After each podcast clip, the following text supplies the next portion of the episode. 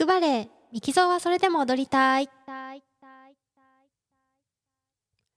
皆さんこんにちはミキゾーです。オーストリアザルツブルクでバレエダンサーをしています。えーと先日ですねちょっと用事があってウィーンの方に、えー、行ってきました。あのー、本当に一瞬の滞在だったんですけどその一瞬の合間を縫ってというか、えー、アルベルティーナ美術館というところに行ってきました。えー、アルベルティーナ美術館っていうのはあのウィーンのねすごい中心地にあってオペラ座のほんと近くにあったんですけどあのとにかく明るいピアニストさとみちゃんにあのずっと彼女はウィーンに住んでたのであのどっかウィーンでなんかあのおすすめのカフェとかなんか観光地あるって聞いたらアルベルティーナ美術館いいよみたいな感じでおすすめされたので行ってきました。あの実は美術館行くのあの好きでですねそんなに頻繁に行けるわけじゃないんですけどうーん25過ぎたぐらいからかな。なんかあの好きになりましたね。全然絵のことは詳しくないんですけど。あの二十歳ぐらいの時ね ヨーロッパ来たばっかり。あのその二十歳前後の時はねなんか美術館行ってもね全然あのなんかあんまり良さが分からなくて。でヨーロッパの美術館ってもうとにかくでかいんですよ。城かっていうぐらいあのでかくて。でそれをもう全然あの時間内に回りきれずに最後駆け足で通り抜けるみたいな 感じだったので本当に最近あの美術館を楽しめるようになってきたんですけど、えっと、今回行ったところはね17ユーロだったかな17ユーロ入場料17ユーロで大人が。で外から見るとねそんな大きく見えないんですよ。あのっていうのはウィーンってやっぱあの建物がねでかいんですよね。あの東京とかみたいに高層ビルみたいのはないあんまりないんですけどあの幅が広くてでかいというかあのヨーロッパ独特のああいうこうドーンっていう感じの建物が多く多くてで道幅も広いのでなんかあのあこれいけるな2時間あったらと思ってあの入ったんですけどで建物自体も3階建てかなあのまあ0階1階2階ってあってあまあで前行って好きだった、えーとレオポルド美術館っていうところはあのそれも現代的なものを飾ってる美術館なんですけど確か0123ぐらいあったよなと思ってさでもこれ2階までだからいけるっしょと思ったんですけど全然あのね全然でしたね。全然時間ギリギリっていうか足りないぐらいで。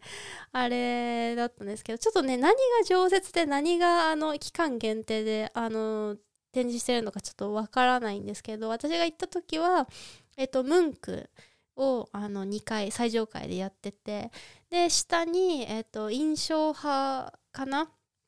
えっ、とモネからピカソまでみたいな感じで。なんで主に印象派からえっ、とそのエクスプレッションの方になっていく。そのあの時代ごとにというかね時期ごとにこう順番にこう並べていってるようなのがあってで最後0階のところになんかあの完璧にこの現代のあの作家さんのものをいろいろ置いてたりしたんですけどよし上から攻めようと思ってまず2階までガーって上がってであのムンク初めて見るなそういえばと思って。た、まあ、もしかしたらどっかで見たのかもしれないんですけどあのムンクをちゃんとねムンクだばっかりみたいな感じで見ることはなかったのであの見たんですけどなんかやっぱ好きでしたねムンク。あの意外とハマったというかあのやっぱりムンクの叫びみたいなああいうこうぐちゃっとした絵があのやっぱ有名なのでそんなんばっかりかなと思ったんですけどそんなこともなくてすごい明るい色彩のものとかなんかどっか哀愁漂うようなものとかが結構あってですね。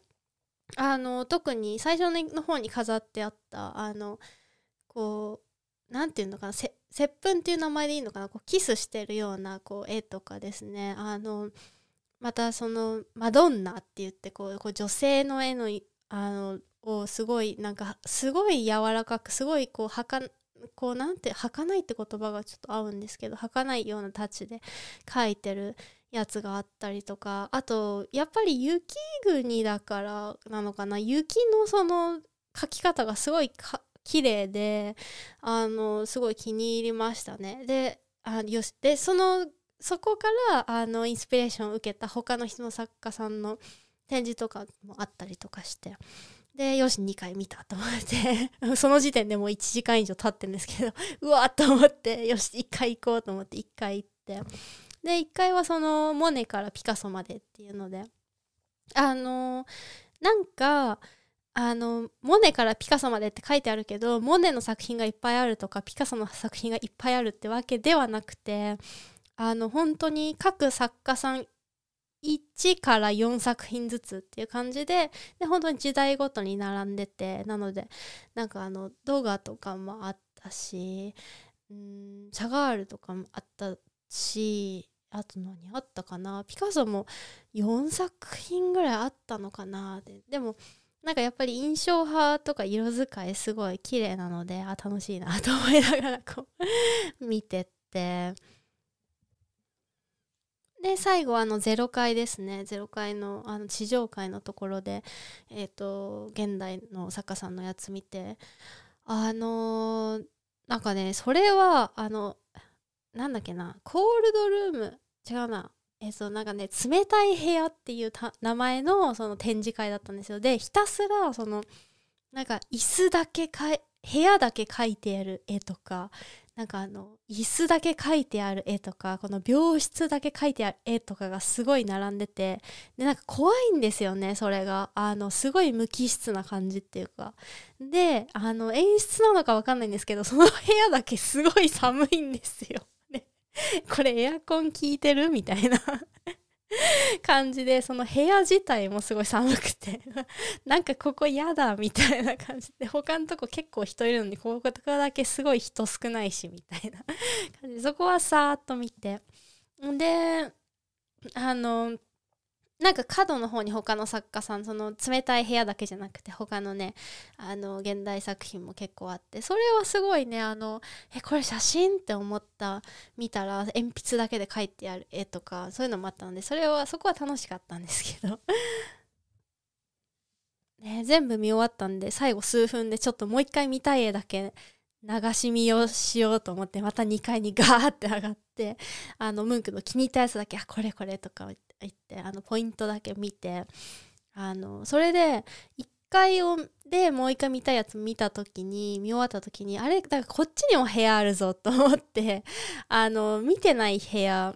を見つけてですねそっちに入ってったらなんかあの急になんかあの宮殿というかね宮殿みたいな内装のところ今まで結構モダンな内装だったんですけどその部屋からだけすごいあの宮殿みたいな内装になってですね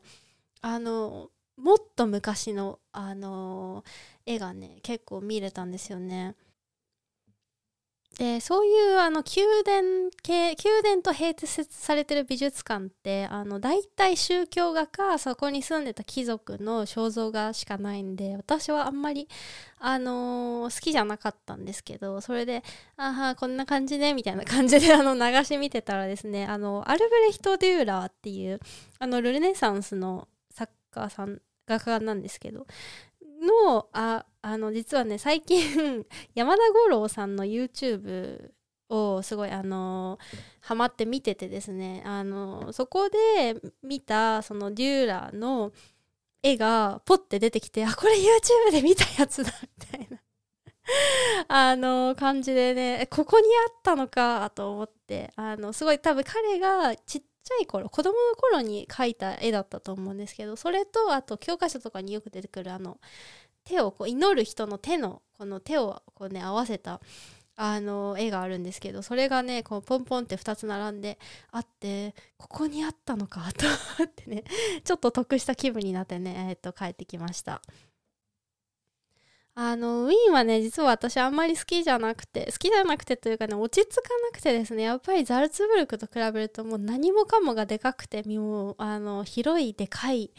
あのって感じでね全然落ち着かないんですけどやっぱり美術館見るのは好きなのでまた近いうちに行きたいなっていうふうに、えー、思いました。それであのー